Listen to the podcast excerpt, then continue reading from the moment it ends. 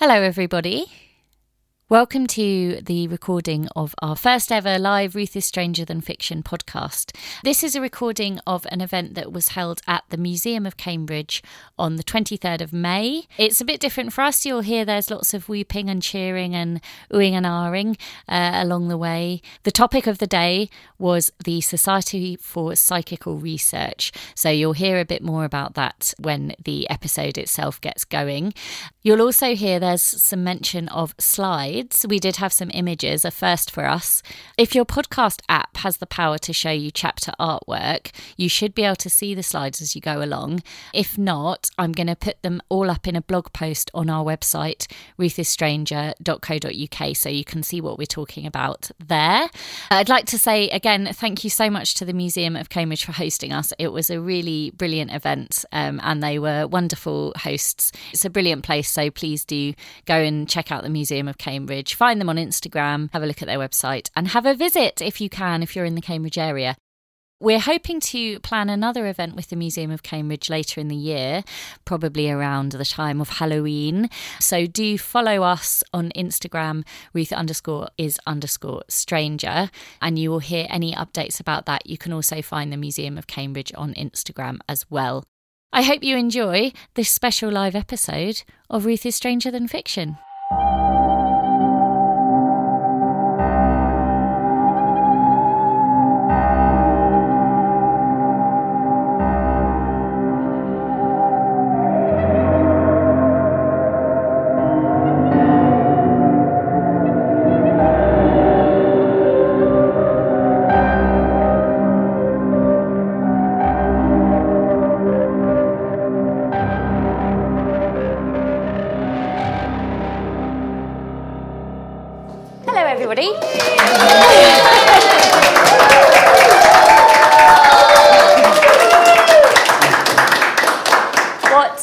Welcome. Um, thank you all so much for coming. I hope you will enjoy this today. It's the first time we've done a live podcast event. The podcast's been running for about two years now. It's about all kinds of strange goings on around East Anglia. We talk about ghost stories, we talk about folklore, we've had some gruesome murder stories as well. So we try and look at a kind of a range of interesting, weird histories from the East Anglian region. And today, as we're in Cambridge, I'm going to be talking about the Society for Psychical Research. It's a massive topic, so I'm just going to do a little bit of an introduction and focus on a few of the people that had Cambridge connections within that kind of huge remit of the topic. Um, so I'm Ruth McPhee. I am, as I always like to say, the eponymous Ruth. Uh, Ruth is Stranger Than Fiction. And I'm joined today by my lovely assistants, Katie Holiday. and Rosie O'Donovan. so they're going to uh, sort of interject and add some. Shout about eels. Shout about eels. We officially know nothing on the topic. They know very little. or about eels. But, but, you will you'll bring the, the questions the audience want to ask, yes. perhaps. We are into... the everyman on the omnibus. Exactly. So, so let's get started the Society for Psychical Research, which I may be describing um, from now on as SPR because it's less of a mouthful to say each time. Now, I'm going to start by assuming none of you know anything about the Society of Psychical Research. Good start. Um, and, uh, and take it from there. It was founded in 1882 uh, it was actually founded following a conference in London, which was called to talk about the possible ways that things like the paranormal, the supernatural, what they called parapsychology, how could these sorts of things be investigated in a, in a kind of fruitful and intelligent way. And three of the founding members had really strong links to Trinity College, Cambridge. The original remit of the society focused on six areas of investigation. What they called thought transference, which um, is now more commonly known as telepathy. So, Jedi mind trick. The Jedi mind trick? I guess so.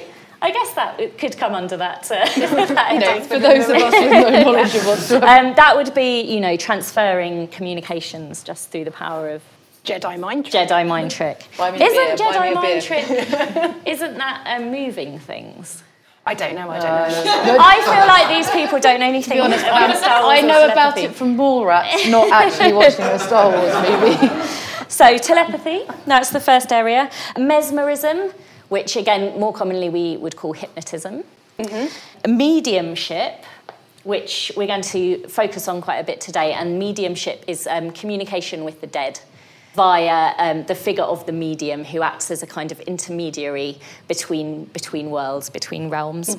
This next one, I feel, has sort of fallen out of favour a little bit in the modern world. Um, Reichenbach phenomena, uh, or also known as odic force. I'm sure you'll know none the wiser with that. Um, and that's the idea that um, energy fields exist around certain things, so magnets, metals, crystals. That's true, though, isn't it? Though. Yeah, I mean, that's actual science. Not, Well, I suppose not the crystals bit, that's passed, bit. that's passed into actual science, perhaps, um, and is no longer known as odic force, I think. and then apparitions and haunted houses. So that's classic ghosties, ghoulies. Yeah. And actually, in the 20th century, I think the Society for Psychical Research, some of their most famous cases were to do with haunted houses. Borley Rectory, they investigated the Enfield poltergeist as well in the 1970s. So that kind of came to the fore a bit more during the 20th century. And then also seances, and we'll talk a bit about that as well later on. So the whole the whole idea of the society was that they would look at these things from a scientific perspective. They want to kind of focus in on like what can we prove? How do these things happen? Yeah. Why do these things happen? Can we explain it within the science that we already have within our grasp? so they're So- investigating, they're not selling tickets. They're not selling tickets, No. no.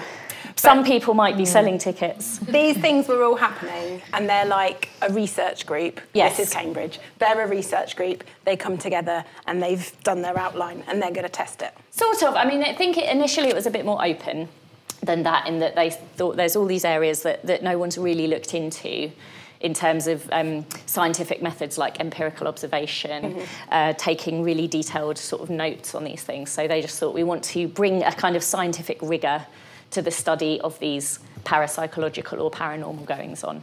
And do you think they were trying to do it to prove that they were really happening, or were they out to prove it was all nonsense? A good Mulder question. or Scully? That's what I meant. you will. I think they were they were mainly Mulder. I don't know which one. So uh, they, they, we'll see. We'll, we'll talk about it a bit more. But I think actually the founding members, they, they genuinely thought there was something to it, and what they wanted to do was was to to prove that, to, to show how that could be explained, and to, I suppose, get get rid of the naysayers who Yeah. said this is all Yeah. nonsense. I mean, one of the one of the great paradoxes actually of, of the society is that they started out really from this position of wanting to show how we could understand these phenomena, and they kind of ended up a lot of the time as debunkers of the mm. phenomena that they were investigating. So it was this kind of probably for them a, a terrible disappoint, a disappointment dreams were really. crushed. They were They, they would start out thinking, right, this one's for real.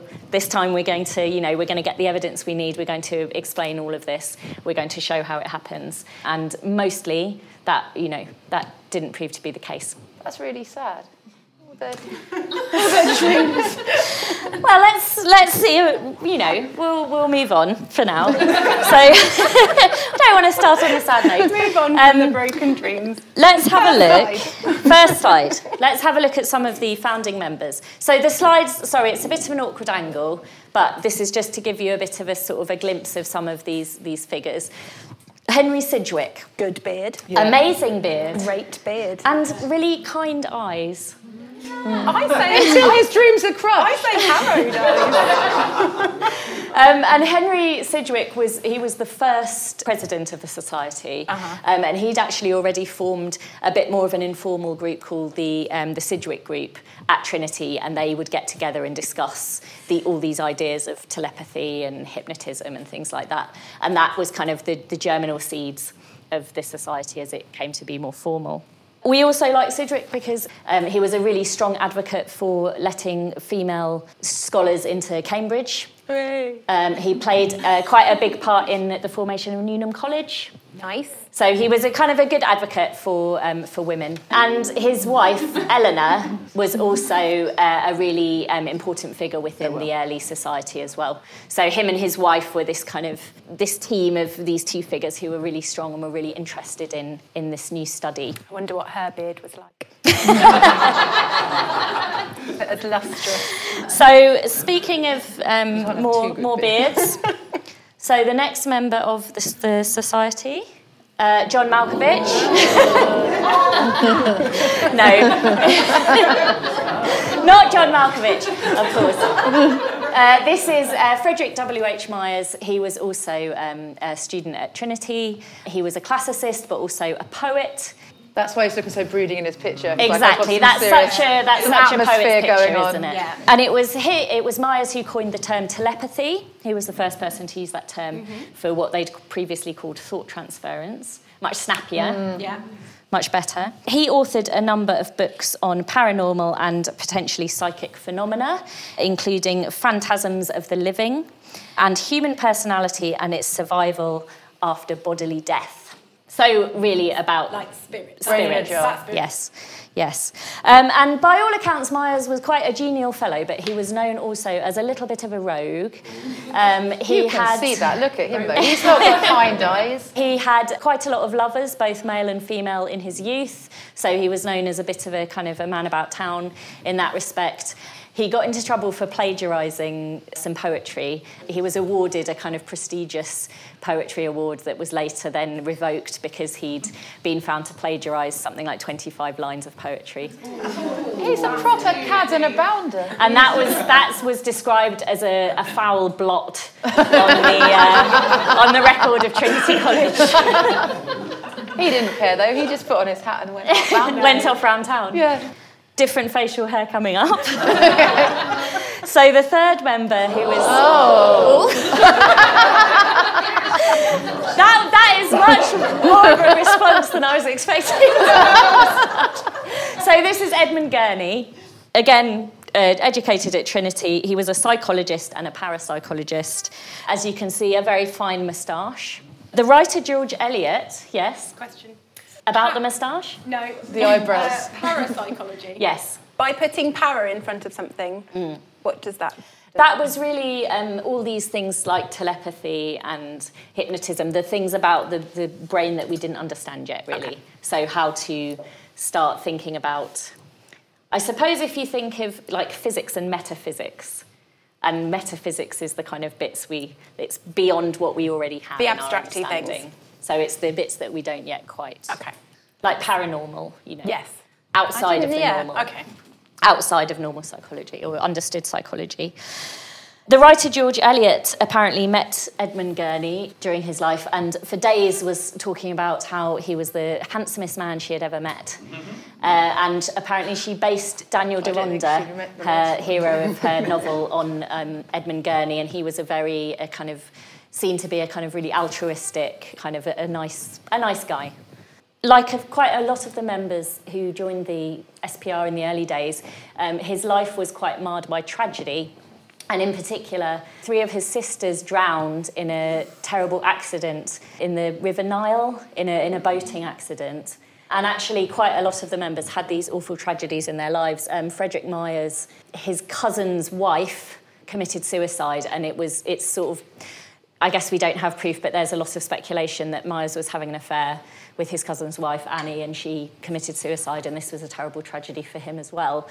And I think you can kind of see out of that how people would want to Desperation. believe or, or just wanting the, the kind of the desire for there to be something else mm. Yeah.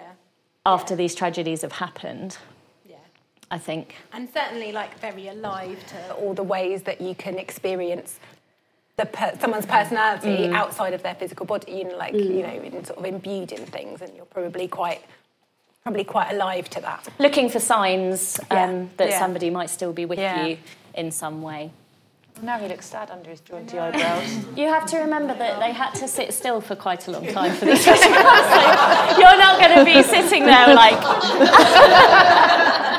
not like the modern day selfie. It's just a, a snapshot. They, you know, they had to pick a pose that you can stay in and hold comfortably for. Uh, for a few minutes, and he did. He did die young. He died in his forties from an overdose of chloroform, um, he was found in a hotel in Brighton where he'd been, um, he was doing some research in, in Brighton into a group of men um, uh, and questions to do with hypnotism and stuff like that.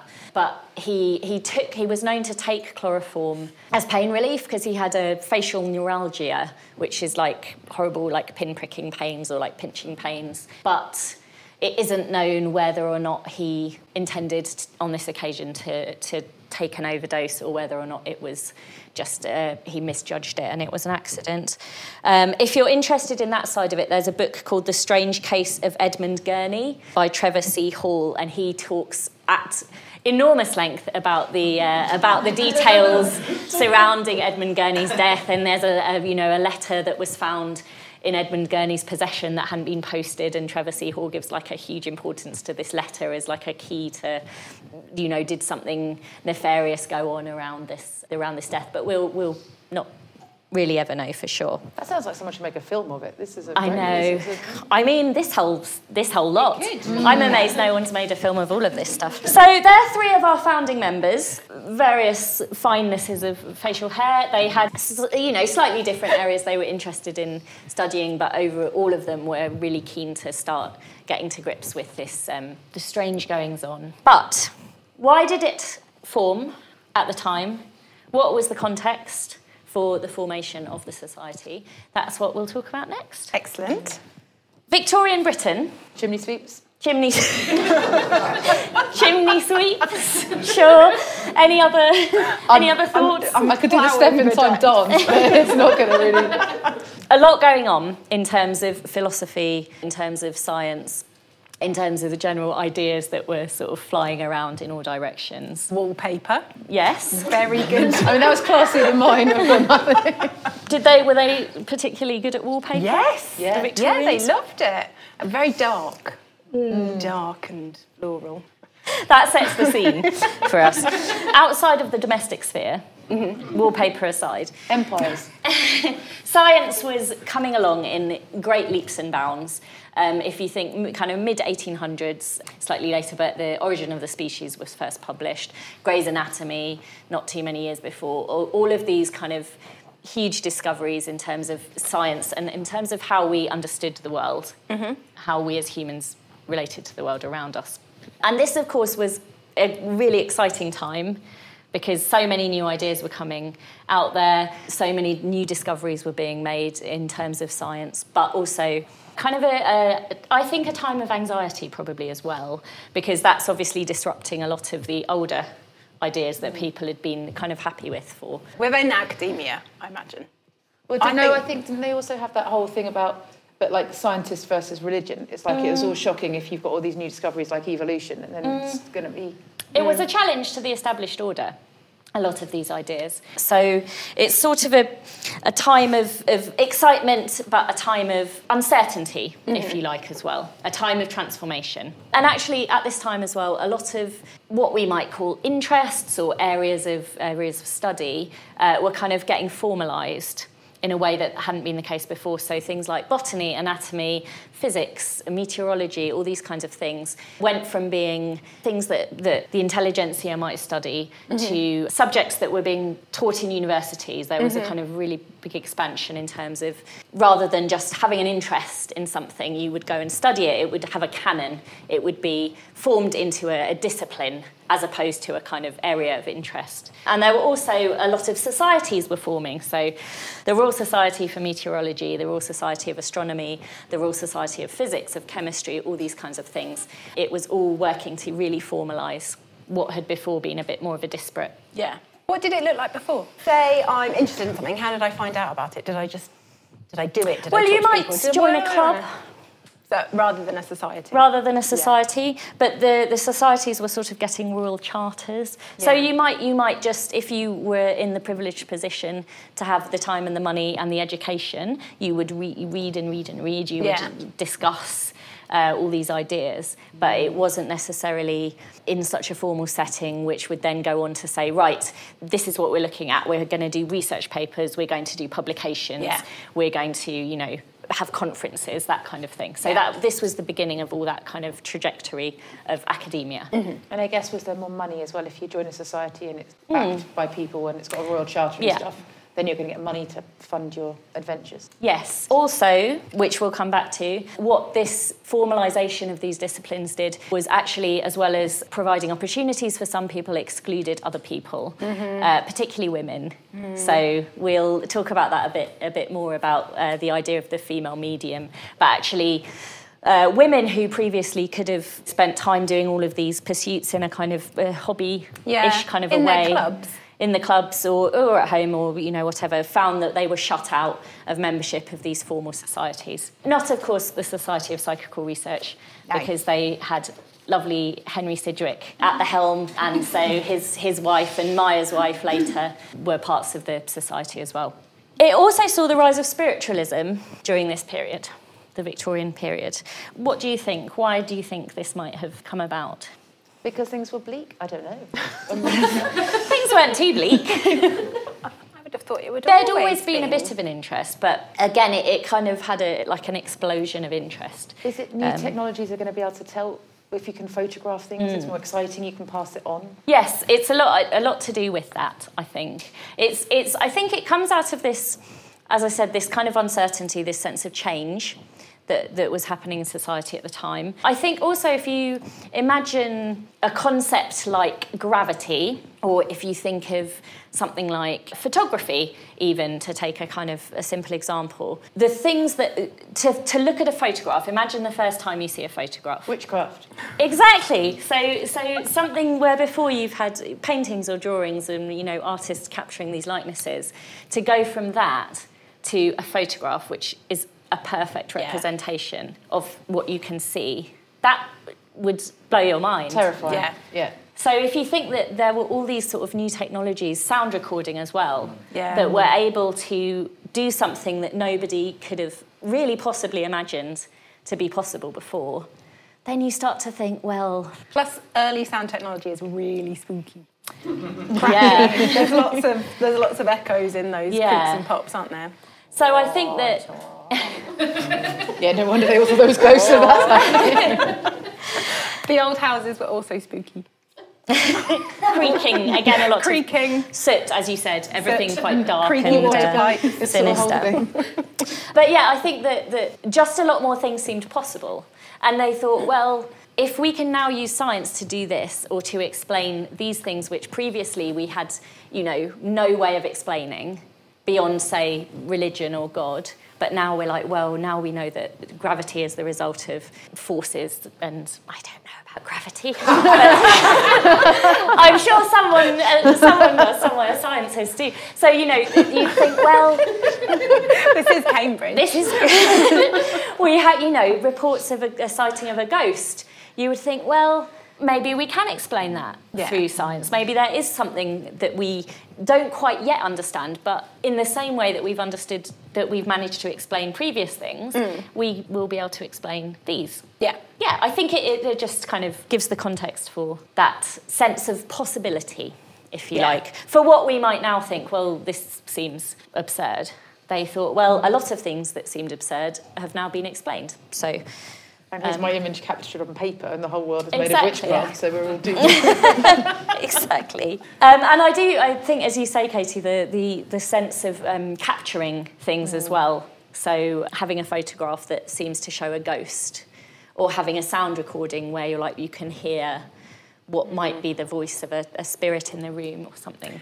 I imagine there's also in times like more medical interventions and perhaps I know I know that there was a lot of child mortality in the Vict- Victorians. Mm. I know that and wallpaper. That's all I know. Your two, Two out of you're winning still. But I mean, previously in, in history, I imagined that death was as as common as life. You know, mm. like there was very very high mortality in mm. all cases. But I suppose as things start to improve, then those deaths become different, mm-hmm. and you know, you hang on to people longer, you hang on to their mm-hmm. things longer. You know, I, I imagine that that's also something that And they were- makes the sense of mm. people's presence different.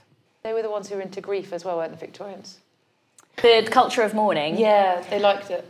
All the I think- know, I mean- different dresses. I'm wearing this grey and this grey. I think also that was the royal setting the trend, if you like, because um, Queen Victoria was in mourning for so many years after Albert died. You know, she was never she was wore black for the rest of her life, and she and that um, kind of set like Kate Middleton with her funny collars. And everyone starts. I hate those collars. Just like little, The little sort of sailory type, Yeah. lacy sailor things. I didn't Um, know that was Kate Middleton. Queen Victoria Middleton. but you know, I think the, the trends came from um, uh, higher society, and then and then that Hmm. yeah, yeah. became because Queen Victoria was kind of stuck in this in her own grief. That trickled down, and that became this kind of culture of this huge culture of mourning Hmm, as a whole. So. I'm talking a little bit uh, in the next bit, drawing um, on a book called Supernatural Entertainments, which is by someone called Simone Natale, Italian. Nice name. And he says that the start of the Victorian fascination with spiritualism can actually be traced to um, New York, 1849. So, about 35 years before the society formed. And the Fox sisters, which was three sisters, I like them already. name of Yeah. Fox. Brilliant. And the Fox sisters held in 1849 a public seance in Rochester, New York, where nearly 400 people paid a quarter each to attend.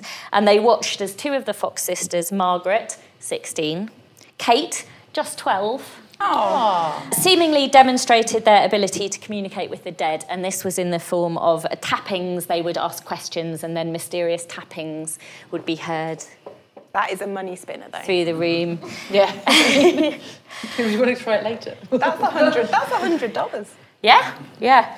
And that was sort of the first, Natale records that as being the first incidence of a kind of a public seance on this scale. And then he, the kind of spiritualism swept the, uh, the Western world, if you like. So uh, America, Europe, uh, the UK. All these mediums started to appear who were like, well, we can actually, we can do this too. We can communicate with the dead. We can act as an intermediary between you and your lost loved ones. Well, most of them women. Quite a lot of them were women, but not all by any means. So there were male spiritualists as well. But there were women, quite a lot of them, and a lot of the most um, high profile and well known spiritualists uh, were women. I think that it's partly to do with the way that women had been excluded from the more formalised developments of the time. And also because if you think of the the sort of stereotypical idea of a seance that we think of in a Victorian parlour. It's a domestic sphere. Hmm. And that's, you know, that's the women's place, if you like. That was seen as being where women should be, was within this domestic sphere, not necessarily in public life, but mm-hmm. performing these seances in a kind of a enclosed space, if you like. I think there was also an idea that the stereotypical traits of femininity almost predisposed women, they thought, to being able to perform these, these kind Yeah. of acts. Hysterical, like to wear purple, drapes. A bit fainty. yeah, oh yeah, fainting. So, the, yeah, that kind of the idea of irrationality or of empathy, of women being much more, you know, sympathetic and in tune with their mm. feelings, actually that meant that, that, that that's quite suited the idea of the medium and it quite suited that role of a communicator and intermediary and uh, kind of sympathetic character. I used to do seances in my attic. Did you? I did. Who with? Just about four or five of my friends from school. I thought this for a was moment year. I was imagining you with like your dolls, just, just in your No. I thought it was worse. I thought she was going to say customers. Like, no, we're going down a dark route. They paid a pound each to come into Rosie's attic. you know what? I was trying to uh, ingratiate myself into a modern comprehensive school that was quite new. and I thought, seances. That's the way to do it. I had uh, a long skirt from a jumble sale and um, a Gideon's Bible and a fluffy old toy dog that we used as a sacrificial lamb. I don't know. I think you've muddled a lot of a lot of things together. I was only about 12, 13. Did this ingratiate you with the cool kids at school? Yeah, It would have, it would have worked for all of us, let's face it. as you see. to clarify, no sacrificial lambs in the, uh, in, In the fact, the Victorian dog, not even the cuddly toy dog came to much harm. No. Well, it can't. No. or can it? So I think actually let's link it to what you've said. I can do that. yeah. I can do a link. Yeah. So I think um, one of the, the really interesting points that Natale makes, which again is maybe not quite how we think of seances now. Certainly there was an element of people wanting to speak to their, their loved ones who had passed away. So if you like, there was that element of passing someone's palm with money and then they would help you communicate with your loved ones who had died. But also, for a lot of people, it was a form of entertainment. So it wasn't necessarily these kind of these sad figures, these desperate figures, just saying, "Please let me speak to my mother" or whatever. It was for some people, it was it was like a fun night out. Yeah. You know, they I were like, that. well, uh, or a group of a group of society lady would gather together and say, "Oh, we'll you know pay pay a spiritualist to come round and we'll have a you know a fun Yeah. séance." And Well, um, if you've excluded them from all the academic societies, where do you want them to go? Yeah, so I think it's it's important just to, to think that that was an aspect of it as well. That it was a suspension of disbelief, if you like, in the same way that when we go to the theatre or the cinema, we, of course, we don't go to a Marvel film and, of Yeah, course, yeah. believe everything is perfectly true, but we suspend our disbelief for the time that we're watching that film in order that we can enjoy it, and it's kind of escapism. Yeah. Uh, and it Long- offers a, a, a, just a glimpse of something a bit different from our daily lives. Long winter evenings. Sooty evenings. yeah. so I think that's interesting, and I think also, as Katie said earlier, the fact that it kind of tied in with a lot of these new media technologies as well. So there was like the excitement of having something a bit different happening. What's my next slide? I feel like this is going to relate to it. Yes. One of the ways in which spiritualism intersected with developing technologies was spirit photography, which was the idea that you could capture a ghost or a spirit. So you might be sitting in a room, you don't know it's there, that it's there with you, but a photograph taken can prove the existence of that spirit. And this was taken by um, a man called William Hope, who did was kind of known for these spirit photographs. This is a particularly, I think, kind of spooky and evocative Terrifying. one. Love it. This is- sister. Very Shakespeare's oh, yeah. sister, yes. and this is from the 19, early 1900s, this picture. And actually, William Hope was later investigated by the SPR, and I'm afraid to tell you, discovered um, to be a fraud. So, double exposures was a, a classic way that, Yeah. they, that they did this kind of thing. But photography wasn't widely understood at the time. So, again, we might think, of course, we can see that how this would be done. But for a lot of people, they wouldn't have that knowledge of, of the medium of photography. I'm still scared. And again, yeah, people probably just enjoyed mm. looking at it for the mm. kind of the thrill of that of that kind of spooky atmosphere, that fear. I think also, again, thinking about the way that, that sort of science and religion was changing. It was it, it- not. It's not a religion exactly, but if you think of it in that you're like, well, this is something that we have believed in, or this is something that we believe. We believe in life after death, and we believe in the spirit world. People are like, this is a, something we can observe. This is something we can prove. We can have evidence of this. It's not just about blind faith. It's mm. actually something you can say, but look, we can prove it. We've got empirical evidence that this has happened and that this happens. And Yeah. that must have been quite a kind of an appealing mm. idea. So, to some extent, something not too far from the scientific model of empirical observation was already built into spiritualism. Mm-hmm. And in that sense, you can see how the society thought, well, we, this is something we can measure, we can record it, we can investigate it. Because the groundwork is kind of there, Yeah. if you like. Did he do a lot of this then, William Hope? William Hope did quite a lot. Was that his real name? yes, that's it's a, you think it's appropriate. Well, I just, yeah. To be hopeful, yeah. One of the um, the people that William Hope photographed was a scientist called William Crookes. Uh, well, I hadn't thought about these names before. And William Crookes was actually he was a brilliant scientist. He was a kind of groundbreaking scientist. Uh, he had a hand in things like kind of early X-ray light photography, um, science, that kind of thing. But he was he had a belief in the, the spiritual world, and William Hope took a photograph of Crookes, which purported to show Crookes's wife mm-hmm. in the photograph with him, his deceased wife and Crookes kind of completely bought into this. So it was, you know, it, it's not just that this is idiots buying into this. Mm. You know, this is people who are incredibly intelligent. They saw enough evidence that they wanted to believe in this as well. But when Hope was doing, when when he was debunked, like, did he went, oh, it's a fair cop? I was really like. was he? What was? What were his intentions? Do you think? Do you think he was trying to fame, mm. money? Same old then. Same old, yeah. Mm. Fame and money. Attention. Yeah, I don't know that much about William Hope, to be honest. I don't know what his background was, so I don't know if for him it was a route out of, of poverty to do this. But um, I know with, with some of the female mediums we'll discuss, it was, it was like a route for them yeah. to a better life, yeah. actually. And it was a way of, of making money and it, it was a way of gaining fame and a certain amount of power mm, that, yeah. that they wouldn't have had otherwise. And better than like if your other options are, you know, domestic or prostitution mm. or something, or acting, or I don't know. That maybe that. the terrible world of acting.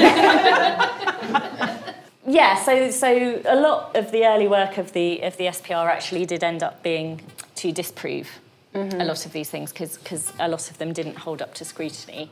I'm afraid to say. So once people did start looking into them, oh, um, dreams are crushed. Their dreams mm. were crushed.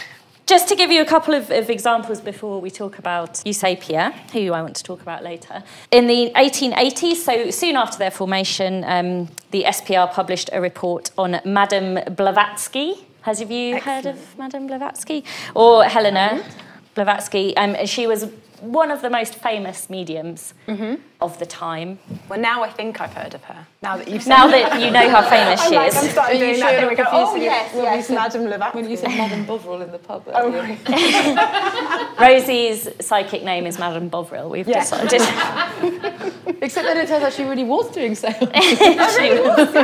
the report on Blavatsky was a sound debunking oh. uh, by Richard Hodg- Hodgson, who was one of the early members of the group. Early debunkers. Some years later, they also um, looked into the case of Eva Carrière, who was a French medium.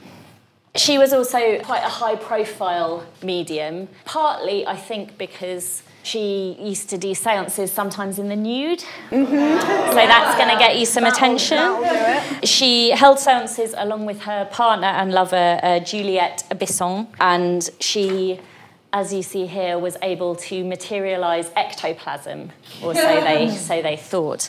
And she would the ectoplasm would appear around her head. Apparently, once from her nipples, the ectoplasm seemed to come. The ectoplasm would appear in the shape of hands, of heads, once in the shape of a penis.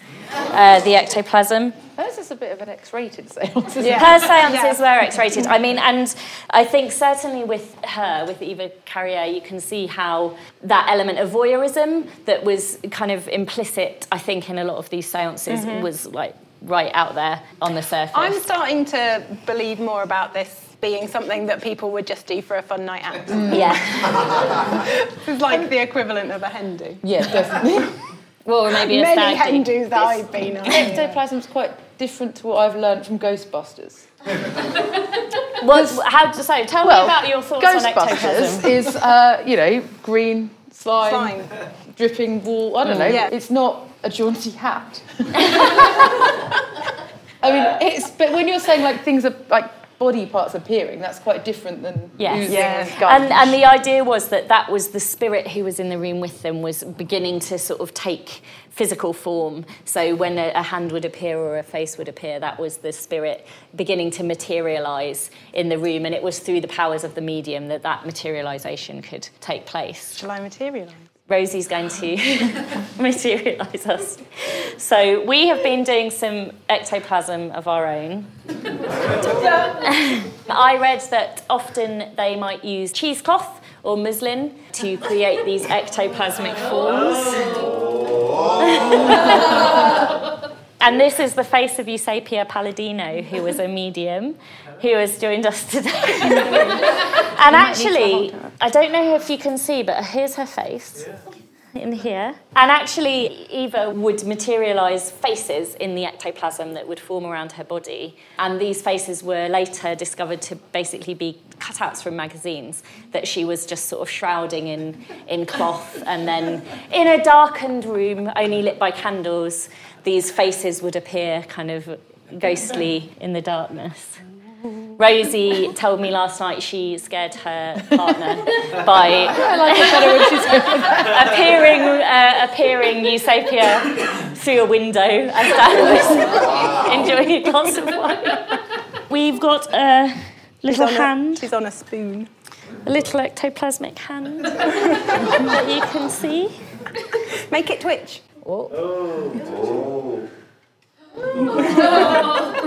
So, if you think that um, they they would have been experts at sleight of hand, so they were able to, not in our clumsy way of just, but um, they would have you know sneaked these things out and, and It would have materialised them been into the darker. room.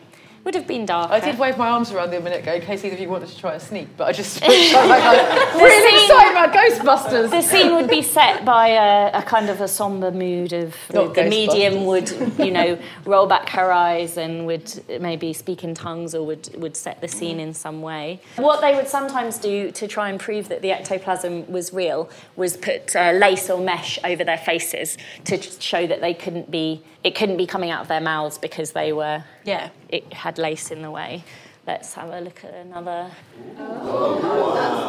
this is a male spiritualist. We had a little thought of to try how hard is it to materialize ectoplasm out of your mouth. So we've made.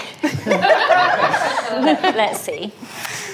A lot of cheese. I, I haven't I haven't studied sleight of hand for my entire life, so I can't do this very nicely. But let's see. Oh.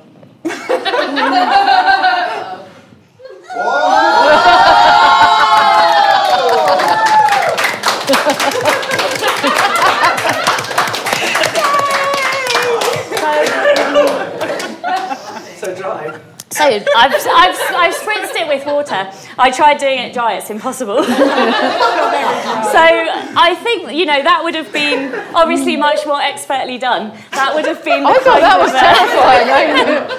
the kind of method by which they might be able to pull off you know they would hide fabric Yeah. somewhere on their person and then would be able to i mean this looks terrifying having had this tiny bit of fabric in my mouth i don't know how this would have worked but I anyway think he's just. I mean, that can't have come out of his mouth. He No. must have just. Did it he must whoosh have, it up Do you know what? He would have like whooshed it across like that and then like slugged the corner in his mouth. And then- like shoved it on. so yes ectoplasm not slimy like we thought but but quite sinister Rosie did sculpture at Central St Martin's. I think I think we can all see that here today. Not many well spent. So um, Blavatsky and Carrière debunked. Debunked. Um, but let's look at Eusapia Palladino now, who was particularly of interest to us because the trials that the Society of Psychical Research carried out into Eusapia took place at Leckhampton House, which is now uh, part of Corpus Christi College and is sort of that way. that way? Leckhampton House was the home of Frederick Myers, our poet, our foul blot plagiarising poet. And the house was built for him, and he lived there with his wife. And the trials of Eusapia took place at Leckhampton House. So, a bit of background on, on Eusapia Palladino. She was Italian. She was born into a poor family of farmers in southern Italy and was orphaned at the age of six and was then sent to live with a slightly better to do family in Naples. Oh, you sapia. Always judging. Around the age of 13 or 14, her mediumistic abilities began to emerge. 13 or 14? Yeah. It's an interesting time age, isn't it? The onset of puberty is quite mm. often the time. She would give demonstrations to her friends. She was just she just moved to a new place. She wanted to meet people. it all becomes so clear now. She said that a man named John King was uh, speaking to her. That was her spirit guide. And it was John King, she said, that would, would help her communicate with other spirits in the netherworld and would uh, kind of guide her to perform these various astonishing feats that took place at her seances. By the time she did her experiments with the SPR, which was in 1895, she was considered, this is a quote from someone called Marina Warner from a brilliant book called Phantasmagoria. Eusapia was considered the most famous materializing psychic of her age. Mm. Materializing all sorts of ectoplasm. And how old was she now? Now? I mean, I mean.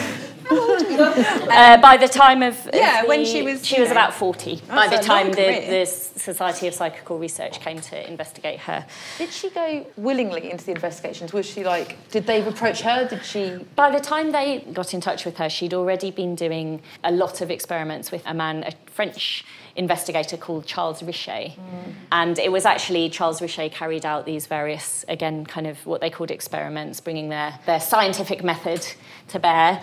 And the Sidgwicks, Eleanor and, and Henry Sidgwick, had attended some of the trials with Richet and had read a lot of his reports. And actually, they were like, we think there's something in this. Mm-hmm. Oh, but we've, they want to believe they're so kind, those two. Such kindly fellows. And, and they thought, right, let's, let's get her to Cambridge and we can do some trials of our own. And, yeah. and maybe this is the one where we're going to, you know, find the proof that we need. Her seances appear to feature such astonishing feats as the appearance of mysterious objects, strange movements in the room, mm-hmm. musical instruments playing by themselves, and the levitation of tables. And of course, the classic ectoplasm that we Classic. now say no much know so much about. so it was the Sidgwicks who invited her to stay at Leckhampton. I don't know what Myers thought. Presumably he was on board. Yeah. They're like, Myers, we've just invited this Italian psychic to stay at your house. He said, like, brilliant. Great. More women. Does she write poetry? And it was a grueling schedule that they put in place for Palladino. Between the 1st of August and the 12th of September, 1894, 19 seances were held, Ooh. each lasting several hours at a time. So they really kind of got their money's worth, if you like. Mm. Sorry, Katie. So to go back to your question, I think they went reasonably willingly. I mean, they couldn't really no, be forced to do it, but I think the thing was that for them, their reputations were at stake. Mm. And I suspect they probably all thought we're good enough to these mm. idiots. We can pull the wool over their eyes. It's like getting a call from Ofsted. You're like, you don't really get a choice, but you have to go through. Ooh. Mysterious instruments in the room. So the, the seances were attended by Myers, by the Sidgwicks, Gurney, various other intellectuals of the time, other interested parties would attend. There are archives at Cambridge University Library which have got uh, all kinds of detailed notes on the Leckhampton seances, squirreled away in lots of archive boxes. So some notes from the first seance that was held. They sat at a table, a round mm-hmm. table, as usually the custom. Frederick Myers lay under the table so he could observe her legs and feet. Right. Did it have to be him? Myers insisted that he should fulfill that role. And they, the idea was that they would join hands to form a, an unbroken circle. Once the seance began, Palladino began to laugh and her eyes rolled back in her head. Mm-hmm. This was the sign that John King, the spirit guide, had entered the room and was now with them. During the seance, the table began to rise and yeah. attendees reported feeling their chairs move beneath them. Mrs. Sidgwick reported she could feel a hand stroking her face. That's why you had to sit in the middle. Uh, and several of the group exclaimed that they could see white hands appearing at the table. That was just the first seance, so the experiments progressed. And each time they would place further restraints on Eusapia Palladino to try and eliminate any possibilities of sleight of hand, any, you know, kicking to make noises or starting to yeah, kick yeah, to yeah. move things around. But um, if Myers is under the table, he must have seen it rise. Well, here's an interesting story about Myers. Did he only write up his research in couplets?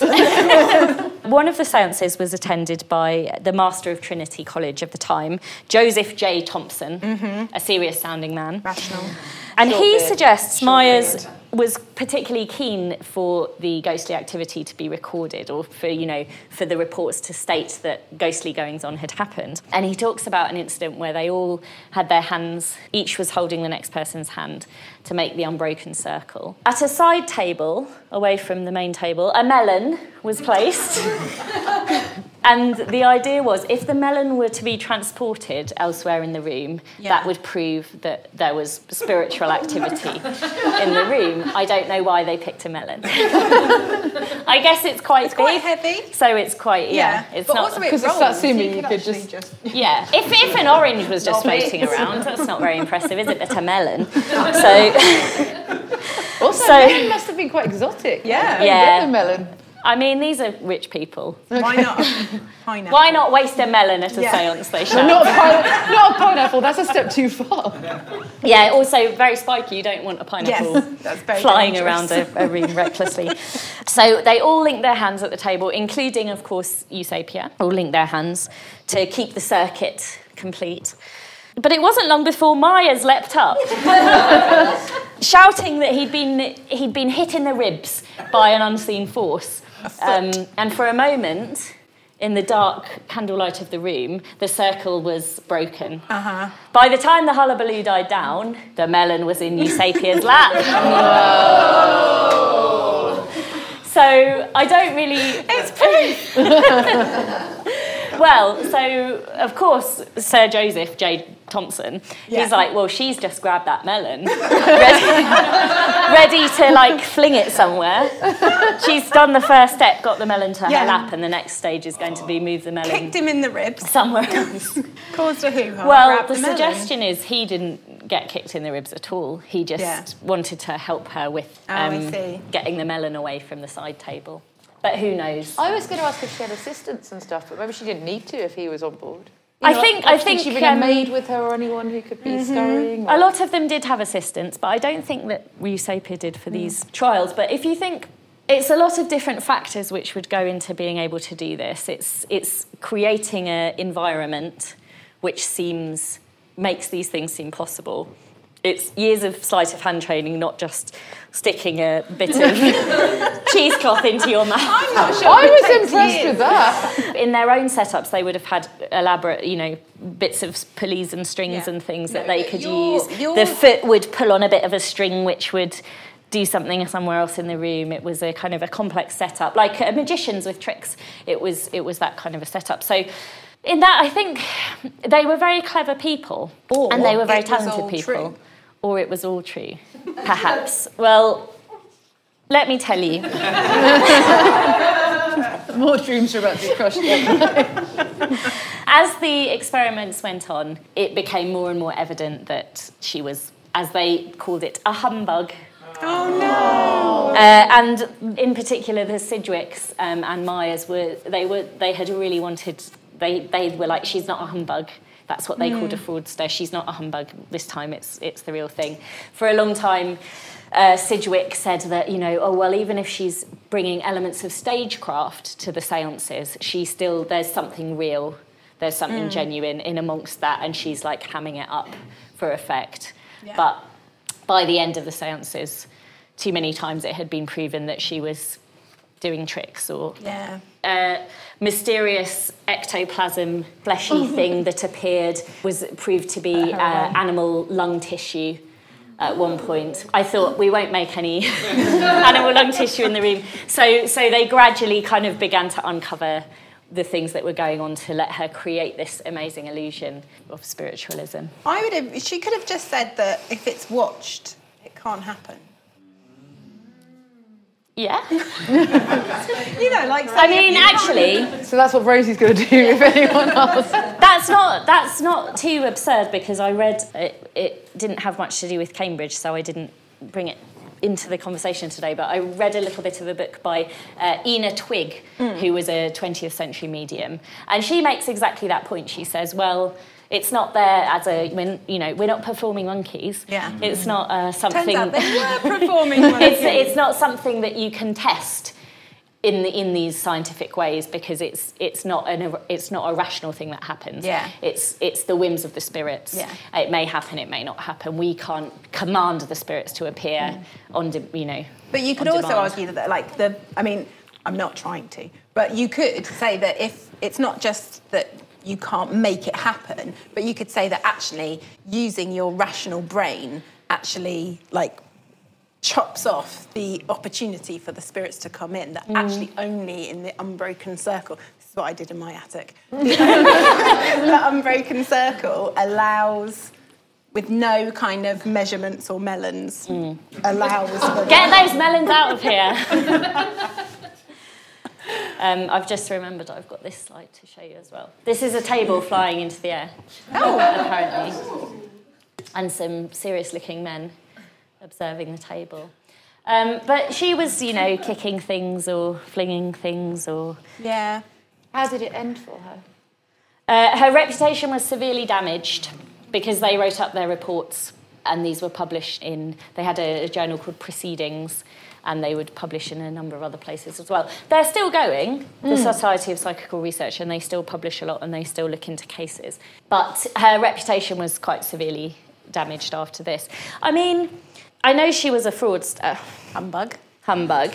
But I think if you think about it as a form of entertainment, what they mm. like what they were doing was amazing to be able to create the, create the illusion of voices in the room and things moving around and things kicking you or you know all these kind of strange things. That was in itself a, a talent, I think, Yeah. and a skill to be Yeah. able to do that. It was just that adding the extra layer of claiming that that was Yeah. a spiritual experience was uh, kind of where they went, where they got debunked, really, Yeah. if you like. And actually, there was so this was end of the end of the um, Victorian era, so late 1800s. There was a really big rise in spiritualism again around the time of the First World War, and I think again that ties into the idea that people needed a a belief in something Yeah. Which is really sad. Which is very sad. I should have thought of a happy note to end it on. What are the lessons of today? I th- well, I think it, I don't think it's unhappy. I think it's like If it if it brings a comfort. if it brings a mm. comfort and like that you that you can sense people around you. Mm. I don't think that I don't think you need this. Well, if you like you Yeah, said, if, it you're a, feel if you're a society lady on a hen do and you're in Rosie's attic, I mean that's, that's better than being on a punt wearing a Shall pink we- t-shirt. So Maybe we need a new career of Madame Bovril and her Hindu, her Hindu ectoplasm. available for all hen do's. all, So, uh, all yeah. stag do's, we're not fussy. But they're still they're still going. They're still um, their headquarters are in Kensington in London. They still publish a lot of the most famous cases in the 20th century. Moved away from mediums, and it was investigating poltergeists and haunted houses. Did they do the film Poltergeist, the program, the Poltergeist in the eighties? Um, Ghost Watch. no, that was Sarah Greene. she wasn't a member.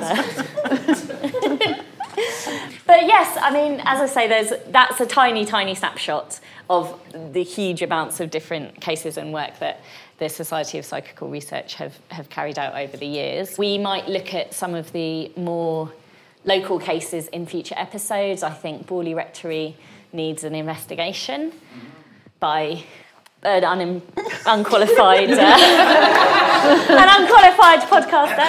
Um, and there's also um, they also investigated is actually still alive um, Matthew Manning, who was um, a schoolboy in Linton who also reported poltergeist activity. Um, so that's a kind of a local case as well. So we might have a look at those. And I bet there are some that have not been debunked. Probably. We could try. I. I must. I can't. Of course. I can't rule them, them out. I've not come across any. but no, of course. I mean, they've they've studied hundreds and hundreds and hundreds of, Yeah. of cases, and I have looked at a tiny, like a tiny snapshot of, of some of those. We'll. I guess we'll stop there. In that case, thank you so much for coming. I hope you enjoyed it. It was, as I always say, an irreverent take on uh, on history. But um, it's it's been good fun. So yeah, thank you so much for joining us. Thank you to these guys.